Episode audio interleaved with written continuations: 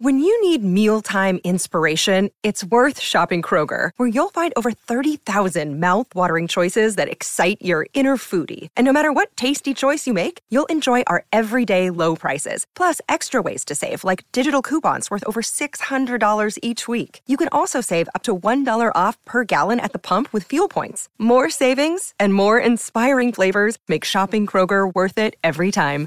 Kroger, fresh for everyone. Fuel restrictions apply. With threats to our nation waiting around every corner, adaptability is more important than ever. When conditions change without notice, quick strategic thinking is crucial. And with obstacles consistently impending, determination is essential in overcoming them. It's this willingness, decisiveness, and resilience that sets Marines apart. With our fighting spirit, we don't just fight battles, we win them. Marines are the constant our nation counts on to fight the unknown. And through adaptable problem solving, we do just that. Learn more at marines.com. I'm Victoria Cash. Thanks for calling the Lucky Land Hotline. If you feel like you do the same thing every day, press 1. If you're ready to have some serious fun for the chance to redeem some serious prizes, press 2. We heard you loud and clear. So go to LuckyLandSlots.com right now and play over 100 social casino-style games for free. Get lucky today at LuckyLandSlots.com. Available to players in the U.S., excluding Washington and Michigan. No purchase necessary. VGW Group. Void where prohibited by law. 18 plus. Terms and conditions apply. Today's episode is sponsored by Bear Attack Boxing. By boxers and for boxers. Producing high-quality boxing gloves, boxing equipment, Muay Thai, kickboxing, all sorts of fantastic boxing products. And I just want to bring you attention to a new product which has been brought out by Bear Attack Boxing, which is the checkerboard boxing gloves. They are available in 12 ounce and for the price of only £39. The new checkerboard gloves are the ideal training glove for a beginner or a seasoned pro. With the lightweight feel and wrist flexibility, you can freely fire your shots while still having the hand and wrist protection that you need. Whether it's training on the pads or it's on the heavy bag, make sure you're training with checkerboard gloves. Go over and find them, bearattackboxing.co.uk. Find them on Facebook, Instagram, and Twitter. Check out all the other available equipment that they produce. And again, you can find them www.bearattackboxing.co.uk. And right now, Thomas Hearns is an open book for Ray Leonard. Backs up against the ropes. This is one of the most unusual calls by a referee in the history of the sport. The first loss. A tremendous victory. Leonard fighting off the ropes. It happened. It happened. Uppercut by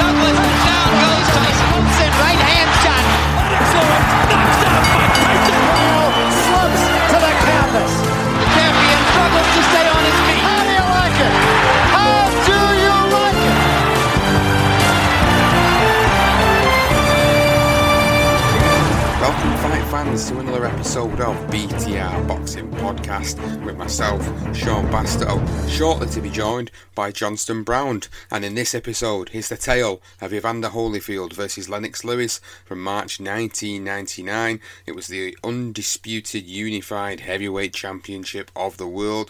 All the recognised titles at that time were on the line.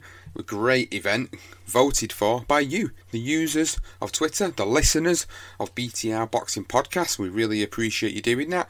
Now go and find us, check us out on social media. We are on BTR Boxing Pod on Twitter and BTR Boxing Podcast on Facebook too. Subscribe to us, Apple Podcasts, Podbean, Stitcher, Spreaker, Player FM. We're on all good available podcasting apps out there. If you are subscribing to us already, please go on there and leave us a review. It really helps us. We really appreciate the support. So, today's episode of Legendary Nights, this is the tale of Evander Holyfield versus Lennox Lewis. So this is it, Johnston. This is the tale of Evander Holyfield versus Lennox Lewis from March 1999, as voted for by the users of Twitter. Thank you so much for getting involved with this one, in which is a week of controversial decisions and controversial outcomes in fights. So, what about this fight then? What about this one? Holyfield versus Lewis, part of a saga, part of a, a Legendary Nights series which involves such epic fights, and this one is no different. And although we're going to discuss the fight itself and discuss all the build up to things, and people might not think of this as, oh, well, this this wasn't really the best of fights. It was more about the controversy over it, which is why when it went out on social media, uh, it was about controversial decisions in fights, and obviously this was up against, like you say, the Whitaker Chavez, and it was up against uh, De La Hoya Trinidad, but this one came out on top. Yeah, yeah, and I think it was a great pick. Um, I mean, it held huge significance on the heavyweight scene at the time, um, and rightly so. I mean, these two are worthy two best heavyweights. Obviously, Tyson was still still around at the time, but um, this was a, a, big fight. Obviously, it was was billed as, as, as Holyfield Lewis, and it was uh, a massive pay per view event on uh, HBO and on Sky. And uh, yeah, it, it, it, I mean, I, I, was excited about the fight at the time when it come up, uh, and you know, it, didn't live up to the hype as you say, but obviously the controversy there that surrounded it was uh, was pretty shocking really. So let's go through as we always then. Let's touch on the careers of both men. Let's touch on the build up, touch on the fight and the aftermath. So going into it first, it was billed as Holyfield versus Lennox Lewis, and Holyfield's career is obviously one of Hall of Fame standard due to the fact that he wasn't just a heavyweight. People that don't know Evander Holyfield, again, I don't know where you've been hiding and why you're listening to this episode, but he was also a fantastic cruiserweight in the 80s, winning multiple titles in the cruiserweight division before eventually moving, moving up to the heavyweight division, which was in 1989. So we're going to go back to 1989 really and sort of briefly touch through some of the stuff there where his career in the heavyweight division started to take off. Uh, he, he, won a, he won a couple of titles in the late 80s, early 90s, which were like, again, just like a rankings titles, really. WBC Continental Americas title was, was something you'd consider today as like your uh, international silver belts and things of that nature. But it was really when 1990 came around, which he came onto the scene in the heavyweight division by defeating a newly crowned James Buster Douglas to become the IBF, WBA, and WBC heavyweight champion of the world. Yeah, of course, uh, Buster Douglas. We all know that he was the man that, uh, got rid of Tyson. Um, it, it, was Tyson's first ever defeat, and it was a shocker, unbelievable in terms of uh, you know no one expected it. Everyone expected him to just get blasted out by Tyson as he had done. And uh, Douglas obviously picked up the win. Um, I think uh, originally there was the long count situation with, without sort of going off on a, on a, on a sort of tandem here. But with Douglas, uh, if anyone has never seen the fight, Tyson still says to this day that it was a long count when he put Douglas down. So there was a lot of politics around it where a couple of, think it was the WBA and the WBC that wouldn't recognise Douglas as their champion. And then after a, a, little bit of, I think about a week, a few days later, eventually they gave him, you know, recognition. Um, and then uh, Don King was obviously pressing to get the rematch, but uh, Douglas ended up leaving Don King, um, and then he decided to fight Holyfield, who was, as you say, the new up and coming heavyweight at the time, and he was a lot lighter. And a lot of people were a bit unsure whether, whether Holyfield could cut it at the heavyweight in the heavyweight scene. He'd already proven himself uh, in, in, a couple of fights, and um, yeah, he took his chance, and uh, obviously he, he, picked up the titles, which was a, a great performance from Holyfield. And then he goes on in his next fight and goes and fights, obviously, George Foreman, the guy who returned and also created history himself in the 90s. So he, he beats George Foreman via a unanimous decision, beats Bert Cooper, which, from what I recall, was a, a re- really good fight, and then beats an aged Larry Holmes via a unanimous decision before bumping in to what is definitely going to be a legendary night at some point of this series Riddick Bowe in 1992, where he lost via a unanimous decision. Oh, absolute brilliant fight. Um, it actually got ring fight of the year, and it also the tenth round in particular got round of the year. It's an absolute belter. Um, a lot of people were a little bit sceptical about Holyfield whether he could withstand the power of Bowe, and Bowe did. I mean, it, caught him several times, and Holyfield proved he had a granite chin and true and an absolute unbelievable heart, which which we sort of already knew. Not in the heavyweight division. And 100% this has got to be a legendary night at some point, Sean. It is an absolute brilliant fight. Yeah, it was, and it's the start of something that that went on to be, like we said earlier, there uh, an, an, epic trilogy for sure. Uh, so obviously he fights Riddick Bowe again in '93, gets the titles back from Riddick Bowe with a majority decision, and this was only for the IBF and WBA as well. Then loses to Michael Moorer in 1994, who then went on to lose to George Foreman in the same year, making him the oldest heavyweight champion of all time at the age of 46. Then went on to fight Riddick Bowe again and lost via a TKO in 95. And I think this was. Uh, I don't know. Was was was this the point where he had the heart scare, or was that before before this third fight? I can't remember. I think it was. I think it was around this time. Um, yeah, I, I was. I can't. The timeline of it, I'm not hundred percent sure. I, I, do remember hearing about it, and then uh, I think he had a medical. They said he had something wrong with his heart, and then he went because he was a very religious guy around the Holyfield, and he went to see his pastor, and he, he, he worked miracles apparently, and he said if you go back to your doctor, your heart will be cured. Um, and then Holyfield obviously being a very religious man, went back to the doctors, and they said it'd been cleared. So, um, was it a miracle? We don't know. Um, I'm guessing what most people assuming is that it was just uh, the original medical was just, you know, it, they done it. It was wrong. Basically, they're giving the wrong results. Um, so yeah, um, he had obviously that difficult. But, but one thing just before we move on, uh, that second fight. If anyone doesn't remember the second fight against Riddick Bowe, you remember it for James, the fireman Miller landed in the ring in the seventh round, late in the fight for 21 minutes. So, uh, yeah, I can have a look at that one because that is that is an unbelievable. It's just bizarre, basically. It's bizarre. But yeah, moving, moving back to the third fight, obviously, he got he got done by Bowe. Um, but yeah, it was definitely heart complication. I'm not quite sure when it was though, Sean. So then from there, he bumps into Mike Tyson, which again, I don't know, would you class them as legendary nights? Because they the fights of Mike Tyson were two epic fights of their own. Because Tyson had obviously come out of prison after his rape conviction.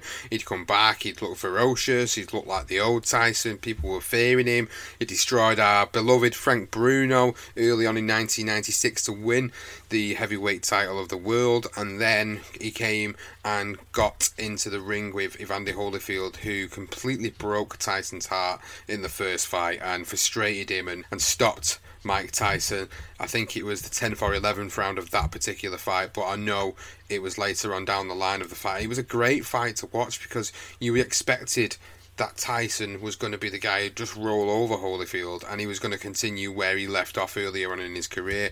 But it wasn't to be. Obviously, Evander Holyfield's heart and determination won over in this particular one and he beats Tyson. And then the next year, he fights him again in what was again an infamous fight for the disqualification after Mike Tyson bit off and spat down in the middle of the ring a piece of Evander Holyfield's ear.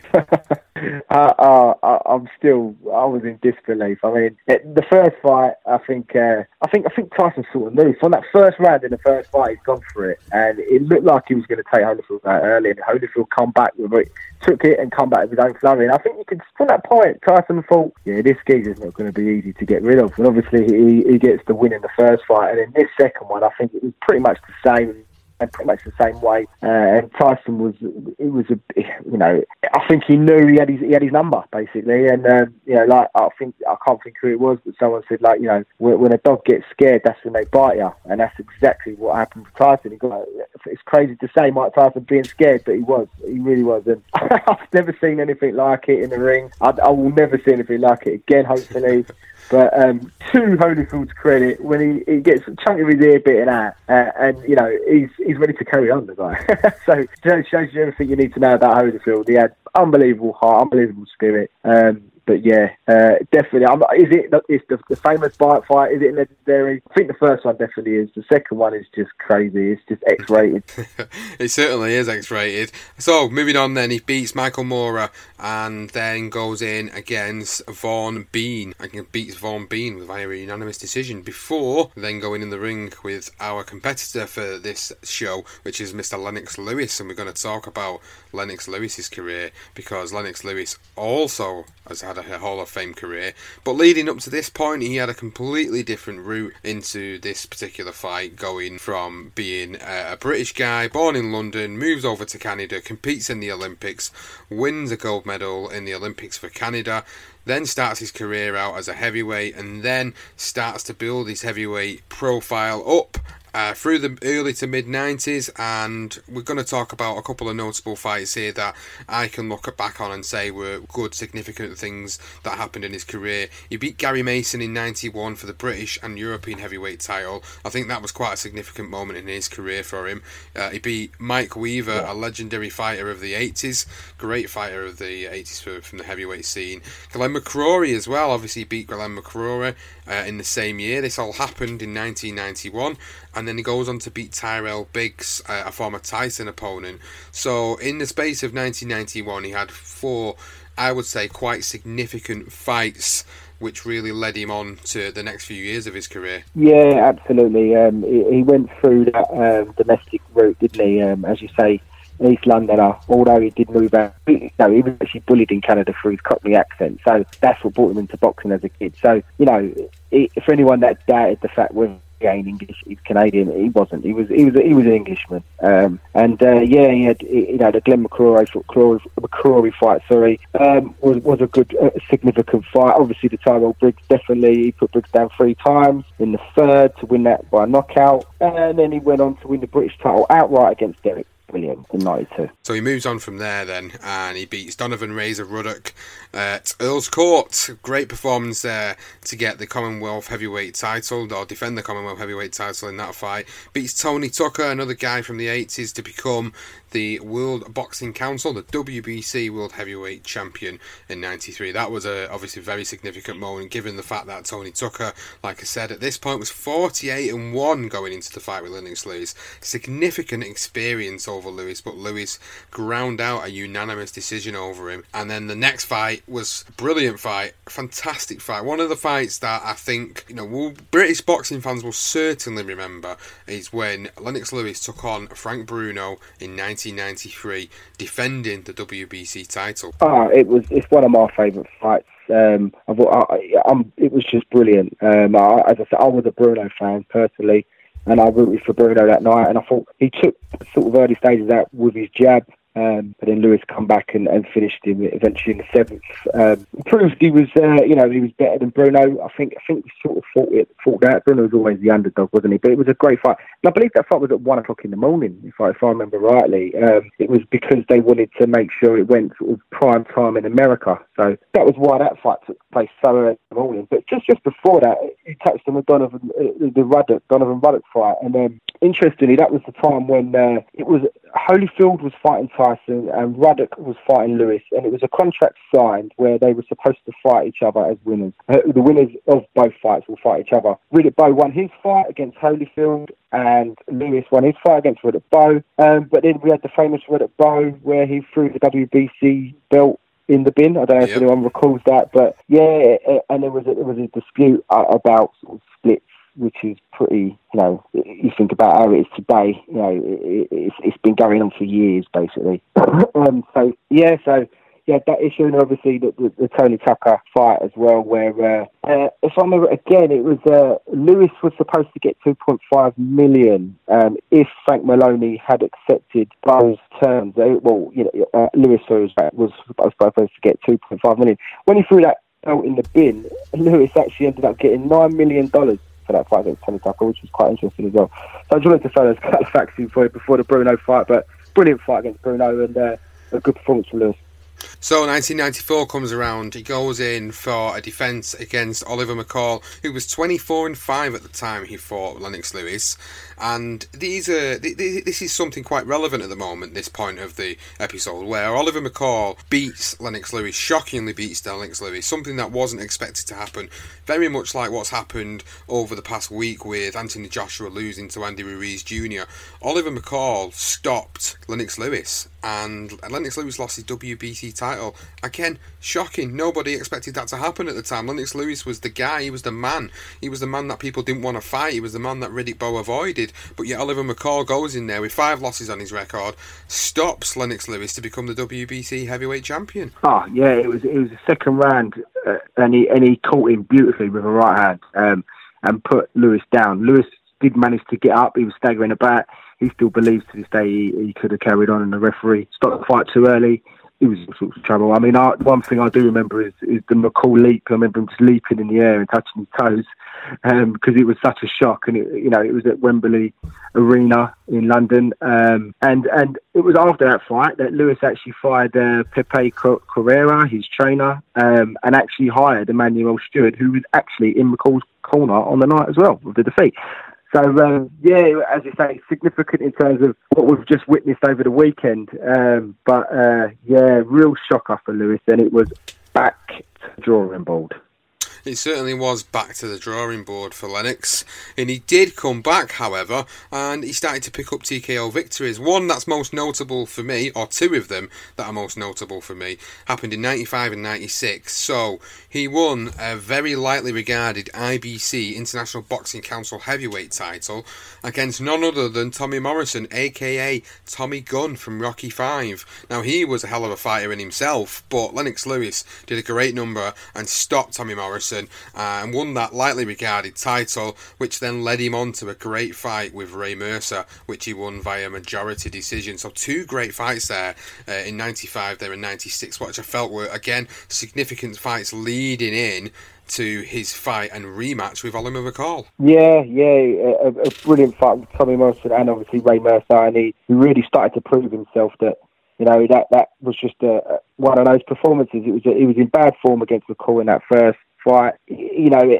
with obviously we mentioned Emanuel Steward has come in and he, he he's, he's corrected some of the wrongs. Um, he started to really work on that jab and obviously really establishes himself as one of the, the main guys in the division. He gets the rematch with McCall, which took a bit of time because Oliver McCall was going through a bit of a crazy moment of his life where he was on crack cocaine and then he went into rehab and then he had an incident for a Christmas tree in some hotel uh, hotel place somewhere. I don't know what it was about, but um, it looked like it weren't going to happen. Eventually, after coming out of rehab, he come out, he fought with Colt, and then obviously he he won the WBC heavyweight title and you know rectified that loss. He certainly did rectify that loss, and just touching on that particular fight, it's quite an iconic moment in boxing history. People do look back on this one as as, as one of the strangest things that's happened in boxing history. We talk about obviously the, the the fan man coming in on the parachute with Bowen Holyfield earlier on, but this one was also quite significant because it was quite sad to see Oliver McCall breaking down in the middle of a fight and crying, basically not wanting to carry on the fight. It's much different from Roberto Duran saying he didn't want to carry on the fight. This was different. This guy clearly had mental issues at the time uh, and needed to, to, to, basically stop the fight. And it's something that we've we've never seen since, and I don't think we'll ever we'll ever see again. But in you know 1997, mental health awareness was completely different, and this was something that you know became quite prominent after the fact as a result of that. So going on, then he beats uh, Henry Akinwande via a disqualification in their fight. Uh, quite an interesting one as well. Henry Akinwande was absolute beast of a man, and that was a it was a great fight. And I can let you touch on that one in a second. But Golota, he fought Andrew Golota next, beat, beats Golota by KO, and then 98. What a fantastic fight he had with Shannon the Cannon Briggs. Another fantastic fight and another fantastic name in the resume of Lennox Lewis. Yeah, Shannon Briggs. I mean, people he's a bit of a laughing stock at the minute, you know, with his uh, let's go champ, but um, he was a fighter. Shannon. He, I mean, he he had he actually held the lineal world title at the time, which he had just won off of uh, George Foreman. So you know, it was a it was a great opportunity for Lennox Lewis to pick up the WBC title and obviously pick up the lineal heavyweight title, which at the time was on a decline because George Foreman just sort of just completely ruined the title really by fighting sort of low key fighters. So, but the fight itself was an absolute banger. It was it was back and forth, back and forth, and then eventually um, Briggs he, he got stopped in the fifth. But a really excellent, excellent fight. It was an excellent fight, and I think it's definitely one that when I talk about his career and talk about some of the fights uh, Lewis was involved in, obviously, you know, you got the Bruno fight there to go looking back on. You've got the Oliver McCall, uh, and I'm not saying it because of obviously the mental health side of things. I'm saying it because it was a, it's an iconic moment, a significant moment in, in, in the sport of boxing. And then you got the Shannon Briggs fight, which was a brilliant fight to watch, and I remember watching it. I do vaguely remember watching that fight because I remember, you know, Shannon Briggs coming in there so fast, so accurate. Uh, he was billed as was obviously this this guy who was going to come in there and stop Lewis, and then Lewis just managed to find that way and that way of beating him, and he did. And then Lewis moved on in his career. Then he got unanimous decision against Mar- I can't pronounce his name, Marovic. uh, yeah, Marovic. Yeah, that's so, the one. So he, def- he, defended the WBC title against Marovic, which leads nicely in then to the fight that we're discussing today, which is against Evander Holyfield. So then, let's move on. Let's go into the main bulk of this episode. Then we're going to talk about the build up to the fight because obviously the build up was was very significant because these two guys uh, had obviously, you know, the, these were the top guys of the division at the time. There was it was so significant this particular fight because the heavyweight landscape had been a bit hit and miss for the past few years with the likes of Tyson coming back and then going away again, and then you had the likes of obviously Lewis on the scene, you had Riddick Bowe, Holyfield, and then George Foreman even at the age of 46. It was it was a bit chaotic, I think, in the 90s, and it was a it was a great time for boxing. Don't get me wrong, but it was it was quite a chaotic situation when when this fight occurred. But at the time this fight occurred, we had the IBF world title on the line, the vacant IBO world title on the line, the WBA title on the line, and the WBC title all up for grabs from both men. It was a real interesting build up into the fight. What are your initial memories of the build up to this particular fight? I just I do remember they they were the best two for me at the time. Um, I felt that they were the two best heavyweights around. Um, so the excitement was there. You know, you got the two best heavyweights fighting each other for the first time, and everybody, you know, anyone that had watched both fighters, you know, Evander Holyfield brought that heart and that spirit, and you know, one thing about Evander Holyfield watching him through as a cruiserweight. I, I mean, I wasn't around. I was around, but I wasn't really a what you know. I'm, I'm looking on stuff back back in the day when you look at the cruiserweight stuff for Evander Holyfield. But he had that wonderful, he had the ability to throw a, a, beautiful combination. And as I say, his heart was always there. And he's always ready to get on the inside. He could take a shot. And then you had Lennox Lewis, who had the long reach, and under Emanuel had just developed into this, you know, had this immaculate jab, and then and, uh, with the overhand right, he had the ability to be able to box a fighter, keep him away, and then put him and then put him away. He was a he was a good boxer puncher he weren't just a jab. Like he, he wouldn't just win a fight on by rounds. I mean, Larry Holmes is always going to be known for sort of the master of the jabs, or, and Ali obviously as well. But Lewis was up there with him. The way Emanuel got him fighting and and just worked on all his flaws. So it was just massive. And and um, I think Bob Fitzsimmons was the was the was was the last undisputed, if you like, a hundred years ago. Um, and uh, so that was the billing, was it? That you know, that although we had world champions, no one was the undisputed world champion, and Lewis had the opportunity for this glorious moment to, to beat an American in his own backyard and and and become a heavyweight undisputed world champion which was the first we'd seen in 100 years. And funny enough, Bob Fitzsimmons had lost to James Jeffries exactly 100 years ago in New York. So it was all just simmering nicely, and, and it was just the excitement around the fight. And, and even Holyfield coming out saying he's going to he's going to beat him up in two rounds and he's going to put him away in three. So it was it was it was just uh, uh, I, I just remember getting ready and staying up all night to watch this fight because it was just it was so big. What was the difference maker in this was that Holyfield's normally such a mild-mannered guy at this point. You didn't really see a lot of a lot of spite in him, you know. Even with the stuff he'd been through with Tyson, he was normally just a mild-mannered character, but he was quite uncharacteristic in this one. It wasn't it wasn't like him to sit there and say, you know, I'm going to dominate the first two rounds of the fight before knocking Lewis out in the third.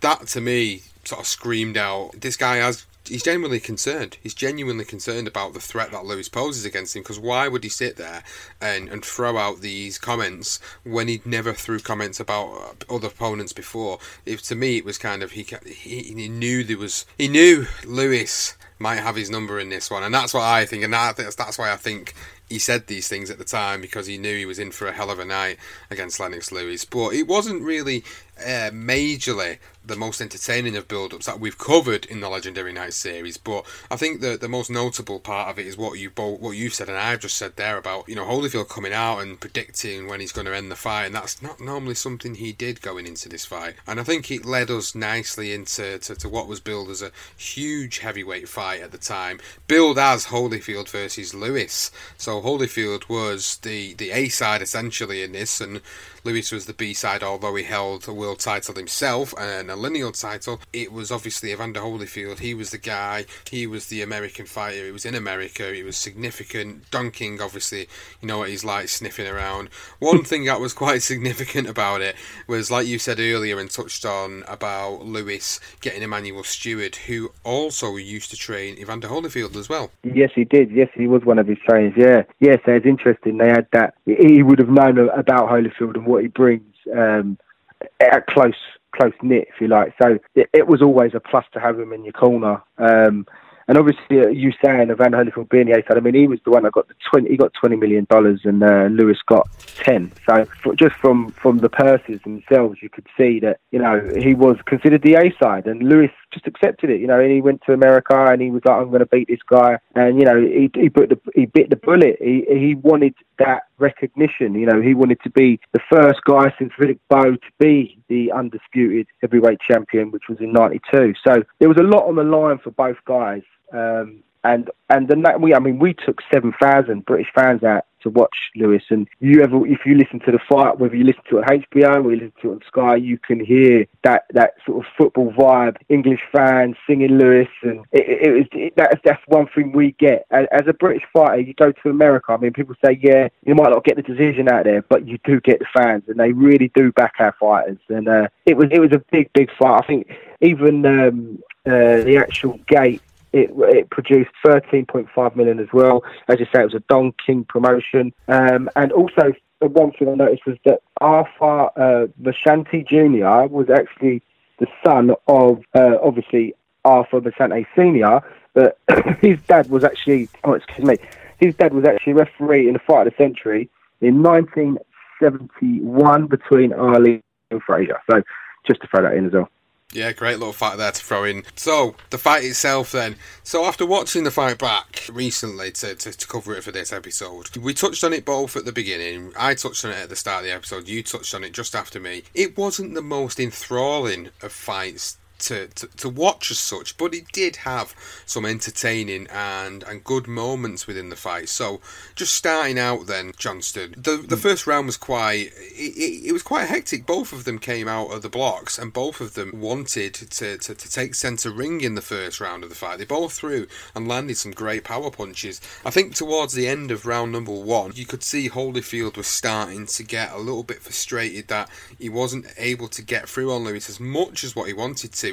Uh, and at one point towards the end of round number one, Holyfield, he literally tries to, to wrestle Lewis to the ground, which I thought was quite entertaining. Because straight away, that again, watching it back now against watching it at the time was like, you could tell then that for me, Holyfield straight away knew he was going to be in for a difficult night. And I know I said it a little bit earlier, but that was evident to me straight away.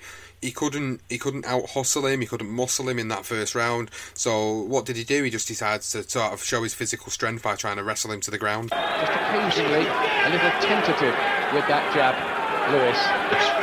They'll have both fought this fight a thousand times in their head. Holyfield has some big physical problems to overcome if he need, needs to get close to Lewis. Holyfield, you'd think, would want to get onto the inside where he can unleash those damaging hooks. Right to the body. Lewis just off balance more than anything. He's caught by the left hook and a right hand. Best yet from Holyfield. Holyfield will try to get into his rhythm. When he lets his punches go in that rhythm, he looks very, very good. Oh, and Holyfield there lifted Lewis his backside off his feet. What an extraordinary end to the opening round. yeah, it was a bit of a bizarre incident, wasn't it? Uh, where he lifted him up and it was like he's going to throw him over his head at one point. Um, but yeah, for Lewis's jab, I mean, he, he established the jab nice and early. He was going to keep Evander Holyfield bait. In the first two rounds, for me, he he won quite clearly. Um, although Holyfield, he sort of said he was going to do what he was going to do in the first two rounds. He didn't quite deliver. He didn't throw enough shots. Um, and Lewis was just able to just keep him away, keep him at bay. And as he come in close, he would sort of just tie him up. Uh, so the first two rounds, was uh, was pretty much uh, Lewis's rounds, um, and then obviously we moved into that third round, and uh, that's when Holyfield was sort of saying in his corner, "This is the round he goes at." So when he was sort of he, was speaking to his corner, so you knew he was going to come out and he's going to go for it, and he did, and he won the round. He won the third round quite clearly. He was he was throwing some combinations, um, and he did catch Lewis. He was up against the ropes. Um, and then he threw a massive haymaker, which which Lewis managed to get out of the way of. So uh, you're thinking now, actually, right? So he hasn't got rid of him in the third, but he's going to have a go now. This this fight's going to really heat up. Um, and, and, one thing I did notice was, was, was the the the, uh, the guard. Lewis's guard was so high up; it was almost protecting his belly. One thing that I watching back on, I didn't really notice it at the time, or I don't remember noticing it. And the referee didn't even say. So yeah, just just interesting that he had it so high. And that third round in particular, like you say, was where Holyfield came out. He landed a great left hook in that round, and he backed Lewis up against the ropes, who he covered up quite well. To be fair to him, uh, Holyfield did get a couple of shots off, but Lewis was, you know, was really on point, fighting off the ropes. Uh, they were both exchanging really, really hard blows at the end of the round, and I think it led nicely into to the fourth round, where Holyfield again came out and was trying to get the better of the action. And, and for me, for the majority of the round, did get the the better of the action in the fourth round. And then moving into the fifth, I think this is where the fight started to turn the tide a little bit because Lewis stunned Holyfield with a right hand, backed him up into the corner. Within the first minute of round number five, Holyfield took some punishment in that round from Lewis. And they're, they're my thoughts from round number five was that Lewis just absolutely went to town on Evander Holyfield and Evander Holyfield. You know, it was quite lucky to be honest with you because there was exchanges in that round where I felt like if that would have been a referee today, they might have even jumped in at one point. The jab from Lewis. I think it's the key for Lewis's game plan to use that jab well and then bring the right hand behind it. Clubbing right seemed to just hurt Holyfield momentarily. Wanted to cover up, but his powers of recovery are brilliant usually because of his conditioning. I wonder if he's just trying to kid Lewis here. Oh, right hand, looked a cracker from Lewis. Holyfield covering up. Some of these are landing on the arms, but he definitely got through with a couple. Two very, very heavy right hands from Lewis. He's measuring in for size. There was a right uppercut too. Lewis back on top here. And there's that body shot that Manny Steward, the trainer, asked him for. Oh, and there's a right uppercut and a right cross. Left hook to the body. Holyfield in trouble here. Holyfield swaying on those ropes. And here he is in another crisis in his career. But this man is probably the best boxer of all time in a crisis. Holyfield needing all his knowledge of survival there, blocking the shot, trying to turn away from him just to take that little bit of power out of them. But he doesn't really need to stand and take shots like that from Lewis. Yeah, yeah, he did. I mean, Lewis landed that, that big right hand right on the top of Holyfield's head, um, uh, and it did look. And he had he sort of had on the ropes, didn't he? And he caught him with some big uppercuts as well. And he did look a little bit worse for wear. And maybe the reputation of Holyfield allowed the referee to just allow it to, you know, for it to continue. But I mean, he was on the ropes. I've got to notice that 45, 45 seconds he was on the ropes without throwing a punch. So as we say today, that it could have easily someone could have stepped in it. It would have been a quick and a, probably a, a, wrong stoppage, but you know, it, to be fair, I mean, you know, 45 seconds without throwing a punch and you're getting hit on the ropes, you know, in a way you, you're sort of surrendering it. But as I say, reputation probably helped Holyfield. Everyone knew he was had a solid chin and he could he could carry on, and obviously he did. Um, but he did actually. I think there was a small cut which opened up on the bridge of Lewis's nose right on the end of the fifth as well. So so he, he must whether it was his head because he did he sort of, sort of leaned in with his head a little bit, but. Um, it was a very good fifth round. I really enjoyed that fifth round, and I, am with you. And I, I, feel that it was looking like Lewis is going to really take control of this fight. And in the sixth round, Holyfield actually hurt Lewis early on in the round, but then Lewis landed an absolute peach of an uppercut which hurt Holyfield. So you could see Holyfield as gritty and as determined and, all the heart that he had in the world. Lewis was still just outgunning him. So no matter what Holyfield threw at Lewis, Lewis always had a response, and that was quite significant and, and, and what would be quite significant for the remainder of the fight. Round number seven, eh, you could see here Holyfield starting to get frustrated now. he comes tumbling towards Lewis, basically bringing both of them to the floor. It was like he'd speared him. It was like a, it was like an American football tackle. it was hilarious to, to, to, watch, but you could see you could see that it was frustration more than anything. You know, he just kind of came in trying to throw a punch, but it just ended up taking him down instead. And then Lewis landed multiple combinations, and he, he couldn't miss at this point. This is where Holyfield starts to follow him round the ring a little bit, and even the commentator made a point as well when you listen back to the HBO commentary. They're saying to him, Holyfield's following him around the ring. This is where I think he starts to for me, he starts to sort of unravel a little bit. Not significantly, but unravel a bit where I think Lewis, he's got the psychological edge in the fight. I wonder how they've got this so far as we move into the second half of the contest. Here's how Glenn's seeing it. Well, I'm seeing it with Lewis two rounds ahead, winning the last two, and now they both wrestle to the floor. Oh, Holyfield not happy about all that. Let's act like champions, says referee Arthur Mercante Jr. Stop all that. It got a bit nasty and silly. It wasn't a knockdown. Oh, and look at Lewis straight away. Hits him with a jab and a lowish looking punch as well. And Manny Steward is shouting at Lewis to unload. Don't be tentative. Let the power tell us. Saying he's banging on the ring apron. Manny Steward, the trainer. Well, he waited too long there. He allowed Holyfield off the ropes. That was a point where Lewis should have really followed his conviction, followed up with punches. He stung Holyfield just on the break. He should have followed that up. It's the enigmatic part of Lennox Lewis's nature. It's why some in America have doubted him. His answer would be, look, I know what I'm doing. Lewis all the time wary of the left hook of Holyfield that floored both Bowe and Clayton. This is where Manny Steward wants Lewis to take over, to be the boss, to really impose himself on Holyfield. Still a little cautious, Lewis. Another good right hand. And again, Manny Steward, the trainer, waves Lewis in, but he refuses to do that. He doesn't want to get up by counters. Great uppercut, then a left hook from Lewis. Holyfield has to take those again, and this is good from Lennox Lewis here, mixing them up. He's dominating, he's winning this at the moment, and I do stress at the moment. He's got him again. Holyfield's face is swelling up.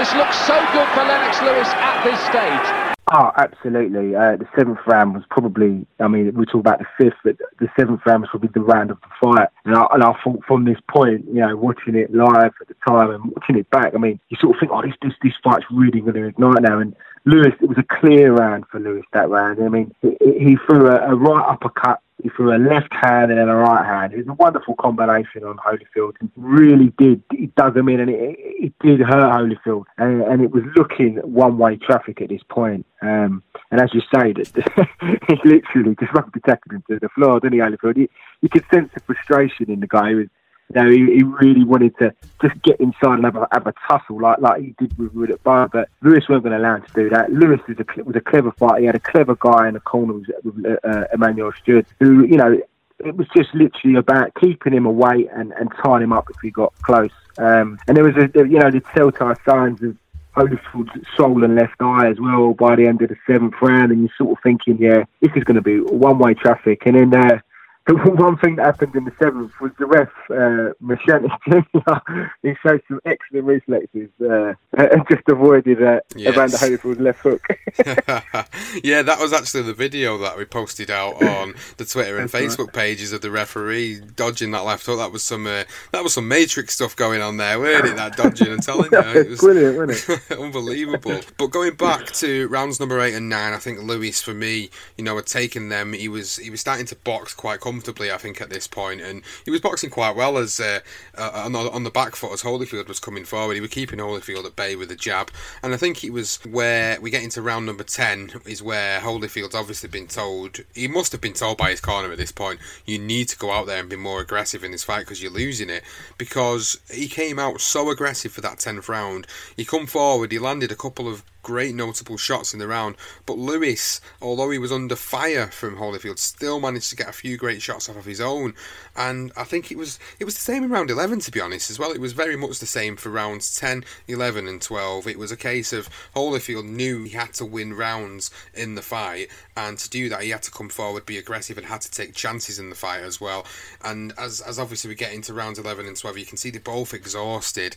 Lewis starts to open up a little bit more, but both of them are starting to open up on each other. And I think the, the, the final stanza, the championship rounds as they call them, rounds 10, 11, and 12, were, were, were quite entertaining ones because we got to see the skill of Lennox Lewis fighting under pressure, and we also got to see the heart and determination of Evander Holyfield trying his hardest to win that fight. Yeah, I think I think for me, Holyfield started to actually throw some punches. I mean, I mean, he did. He, he had obviously he had some success in in rounds previous, but in particular, rounds sort of 10 and 11 for me, I, I gave him to Holyfield just because he started to really, he, he got right in front of Lewis. Whether Lewis, as you say, was getting tired gradually, I mean, the jab wasn't wasn't popping the head back as much, was it? It was, it was, it was a pouring jab, but it was it, sort of Evander Holyfield was able to to come in on the jabs. He was able to get in close, and he was he threw some big shots himself. Obviously, he got caught, but um, as you say, Lewis showing his style and his ability to be able to, you know, to, to manoeuvre himself out of trouble.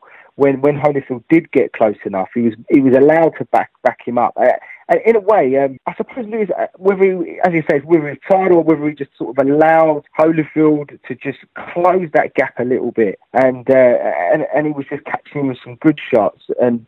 But you know, Lewis was he felt in control. I think as you're watching the fight, although Evander Holyfield picked up that for me, he picked up round 10 and 11. Um, you know, going into the 12th, I just think Lewis needed to just win it, just just to make 100% sure and for me, that's exactly what he did. I thought I thought he won the twelfth round. It was another good round. The crowd was singing, even uh, shouting, sort of chanting Lewis's name. And even when um, when Holyfield sort of was was still trying his best to try and catch the shot. I mean, he must have known he needs to knock Lewis out to win this fight. I think that's what he was thinking in his head. And Lewis was was a master at just keeping the fighter at bay and just just being able to clinch uh, when they come in close and just avoid any any big shots. Um, and you know the reactions from the bell, I think I think says it all. The way Lewis puts his hands in the air and Holyfield sort of just turns away because I think Holyfield deep down knew he lost the fight, but it was a well, yeah, he didn't, but you know we'll get into that in a minute. But it was it, I like I enjoyed right at the end of the fight. I was I was getting into. I mean, we all were at home, and uh, it was it was a it was a great great sort of last few rounds, and it was exciting. And you think Lewis has done this. This is it. Lewis has won the fight. There's no way Evander Holyfield is going to get a result here tonight. I think what was the telling factor for me at the end of the fight was the fact that, as you said there, Lennox Lewis raises his arms. Evander Holyfield just sort of the body language always tells you the story at the end of the fight, and this was no different. Evander Holyfield just looked like you know he knew he'd lost essentially, and then we move on to the scorecards, and it was you know Lennox Lewis looked really confident when they do the split screen of both of them, and they're both there, and you could see Lewis looks confident, his corner looked confident, and they read out the scorecard 116 113 to Lewis, then they read out the scorecard 115 113 to Holyfield, and you can see the bemusement start to creep into the face of Lewis and his corner, and then you get the English judge who scored it 115 115 a draw, and it was like, what the hell has just happened here? Ladies and gentlemen, after 12 rounds of boxing here at Madison Square Garden, we go to the scorecards at this time. Judge at ringside, Eugenia Williams scores about 115 to 113 in favor of Evander Holyfield. American judge. Judge at ringside, Stanley Christodoulou scores about 116 to 113 in favor of Lennox Lewis. British judge next. Judge at ringside, Larry O'Connell scores about 115 to 115, even a draw. The decision is even a draw. Both champions retain their It is a draw, and it is a draw because Larry O'Connell, the London judge, scored it even. What about that? Unbelievable. Unbe- the irony in, in that. The London judge has given it even. He's it's a draw for Lennox Lewis, Evander Holyfield, and Lewis is shocked by that. He cannot believe that, Lennox Lewis. Oh, well, I did warn you. I did say be cautious because you never know how the judges are reading it. But I think Lennox Lewis has won that fight, and I'll go out on a limb here. I think he's been robbed this was a clear win for Lennox Lewis, and even the the great late Harold Lederman had Lewis. I think it was about four or five rounds up at this point, at, at, the end of the fight. So, for a guy that had been doing it for such a long time, and most ringside observers having Lewis win this fight, but yet the judges didn't have it the same. And what was quite interesting to find out about this is after the fact had happened and the decision had been made, uh, and we went away and we had the rest of history come about, it actually turned out that the American judge, Eugenia Williams, she declared Evander Holyfield the winner. Now, she initially denied that there was any wrongdoing in that scorecard, and after reviewing a replay of the fight, she stated she still would have called it a draw, which was quite interesting.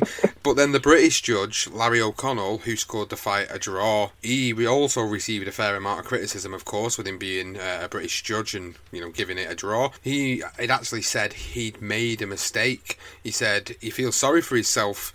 He'd taken all that stick, but he felt even more sorry for Lennox Lewis because he'd made a decision which had impacted that particular fight. And, and as we talk about briefly in the aftermath, it essentially didn't lead on to, to, to, to, as much damage as what you thought it would have done, but at the time it was a very controversial decision. And one more little bit of information before you, you jump in there, Johnston, is punch stats. Lewis landed 348 power punches in that fight against Holyfield's 130. That's pretty much near enough double of what Holyfield had landed in the fight. And for me, that tells you the story of how the fight went. Oh, absolutely. Um, I, I, I've, I've always meant before, Sean, that I'm not a massive fan of punch stats, but um, it was clear to see, clear to see that Lewis won the fight. Even without that, he won the fight. I mean, it it was a dreadful decision. Um, it was it, it, it was met with loud boos from the crowd. Um, as you mentioned, Jim Jim Lampley on uh, HBO and George Foreman, they were calling it a travesty and a shame. Um, it, it, there was there was all sorts of the, even the New York mayor came. who was uh, Rudy uh, Giuliani. I'm probably murdering the guy's name. But he came out and said, "I'm embarrassed to be a New Yorker." Um, I know boxing as well as I know being mayor. There's no way Holyfield won the fight. This is a travesty what happened. And as you've mentioned before, obviously Larry O'Connor came out and said he felt pig sick about the whole thing, and he, you know he, he felt embarrassed for, you know, for himself, and, and obviously sorry that, that Lennox didn't get the result. But the one interesting uh, uh, bit of information I've picked up was the Sunday Mirror actually put a, uh, on on the front of their paper that uh, they, they basically indicated that Judge Eugenia Williams um, basically had taken a, a, a bang deal basically. So they were saying that there was a secret bank account with a total of thirty thousand dollars in it after the fight. Um, Eugene obviously decided no, she's not having this. She took it to court and actually ended up getting a settlement. So um, good for her to be fair.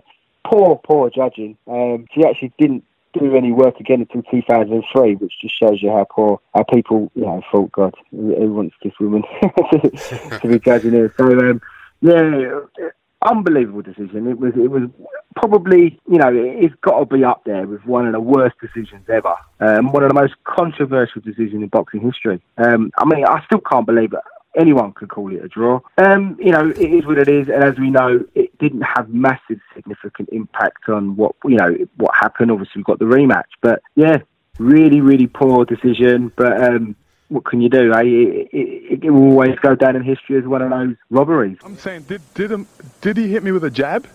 I hit him with jabs all night. Did he ever shake you up? No, not in the least, not one bit. I cannot believe the outcome. I cannot believe the outcome. As the rounds were clicking on, was there any doubt in your mind that maybe things were getting close, that perhaps you really had to put them away, that you needed a 10-8 round, that you needed to win with conviction down the stretch?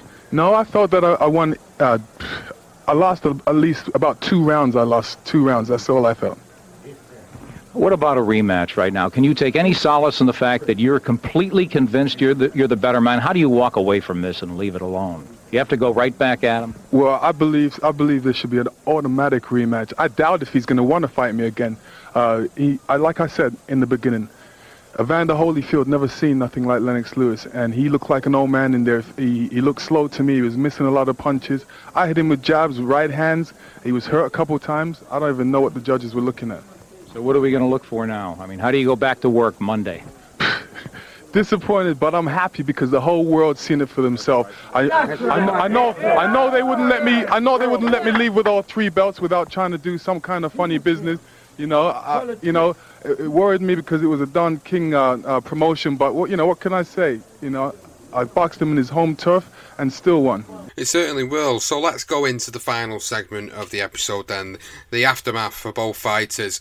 As you said there, the rematch happened later on in 1999, and we got the final victory for Lennox Lewis. He got the unanimous decision in what was a better fight than the first fight, a more quality fight, but an even bigger fight because of obviously the scandal of the first fight. So he got that win. He moved on. He beat the likes of Michael Grant, Francis Botha, David Tua before he bumped into uh, Hasim Rahman in South Africa where he got KO'd with what was called the Lucky Punch. Now, there's plenty of stories about what happened there, and, and I would recommend you go and listen to Le- Lennox Lewis directly. Um, he's on Mike Tyson's podcast, uh, Bite the Mic. If you go and have a listen to the interview with Lennox Lewis about the Hasim Rahman fight. It's a very interesting listen because actually there was a lot of surrounding factors going on at the time going into that. But immediately, as we've seen with what's happened over the weekend with Anthony Joshua, and Andy Ruiz, what happened was Hasim Rahman had to give the rematch to Lennox Lewis, and Lennox Lewis went in there and produced a stunning fifth round KO. And then we got the fight that we'd wanted to see 10 years earlier, 11 years earlier, Lennox Lewis versus mm-hmm. Mike Tyson. Absolute fantastic memories of the build up to this. Probably, again, we've said it earlier about other fights, this has definitely got to be uh, a legendary night's episode and got to go in one of the polls in the future because, you know, I could sit here and talk about that one all day because of how good the build up was to this particular fight. But he knocked out Mike Tyson in 2002, and then in his final fight of his career was an absolute barnstormer against Vitaly Klitschko, where he won via a stoppage because of the cuts on Vitaly Klitschko's eye. So that summed up the career of Lennox Lewis. A Hall of Fame worthy career, fantastic career, great for British boxing. And then we move on to Evander Holyfield, who stayed on just a little bit longer than Lennox Lewis, in fact, and stuck around. So after he lost to Lewis, fought John Ruiz, uh, beat Ruiz to win back the vacant WBA heavyweight title, then lost to Ruiz, then fought Ruiz for a third time in a row and got a split decision draw, which was again quite interesting. And then he beat Hasim Rahman in 2002, and then he fought Chris Byrd, James Toney, Larry Donald. I mean, look at all the names that are on there. And as he decided to come back a little bit further down the line, at this point we start to think, you know, he should retire here.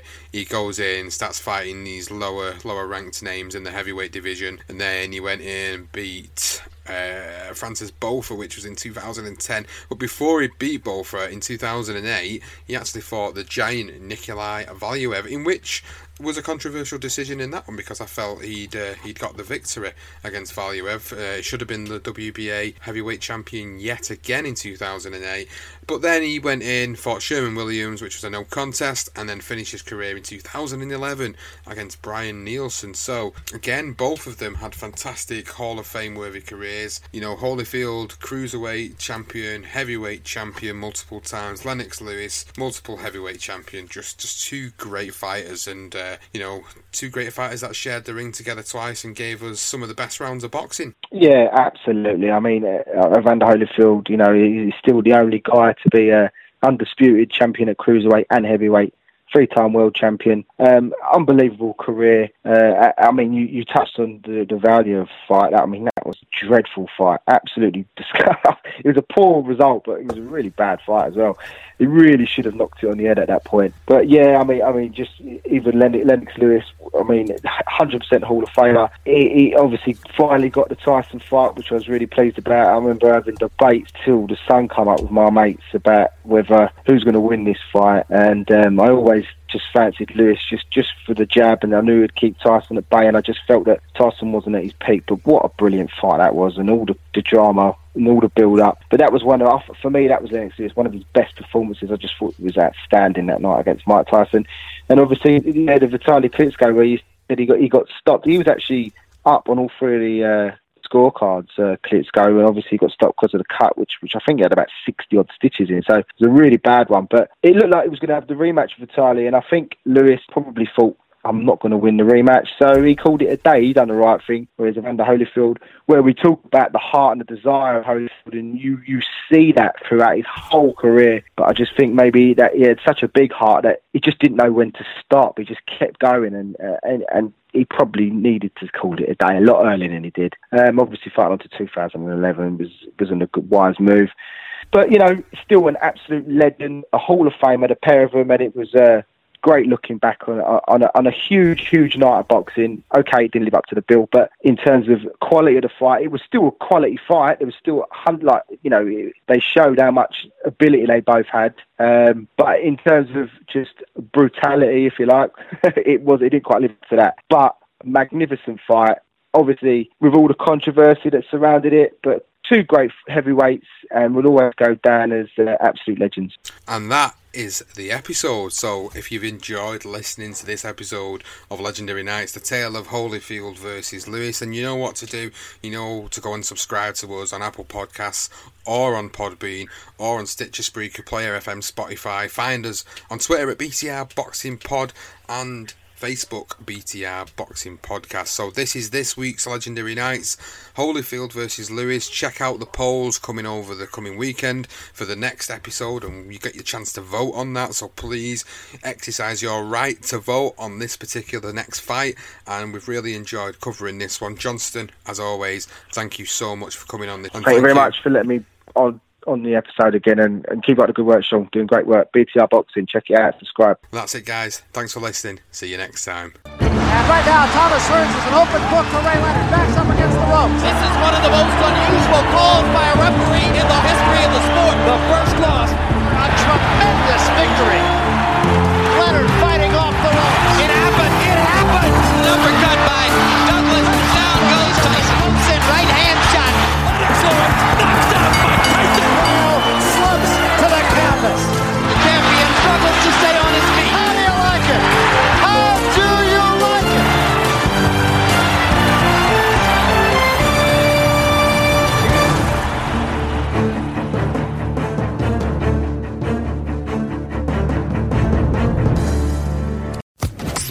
Social Podcast Network. It is Ryan here, and I have a question for you. What do you do when you win? Like, are you a fist pumper?